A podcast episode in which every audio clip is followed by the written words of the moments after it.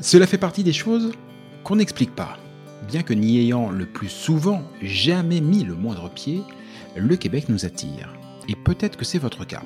Peut-être même que, comme des milliers de Français chaque année, vous envisagez sérieusement d'aller y poser vos valises pour quelques mois, pour quelques années, pour toujours qui sait. Mais si en avoir envie est la condition première pour réussir votre expatriation, c'est aussi, et de loin, la plus facile. Quelles études, quel travail, quelle région, quelles écoles, quelle durée, quid de la santé, quid de ma retraite, quels seront vos droits, mais aussi quels seront vos devoirs? Et au-dessus de toutes ces questions règne LA question fil rouge de tout immigré au Québec. Comment obtenir le permis de séjour dont j'ai besoin? Et puis d'abord, lequel est-ce? Au fur et à mesure de votre projet, d'innombrables questions, des doutes, mais aussi des grandes joies et de belles espérances vont vous submerger.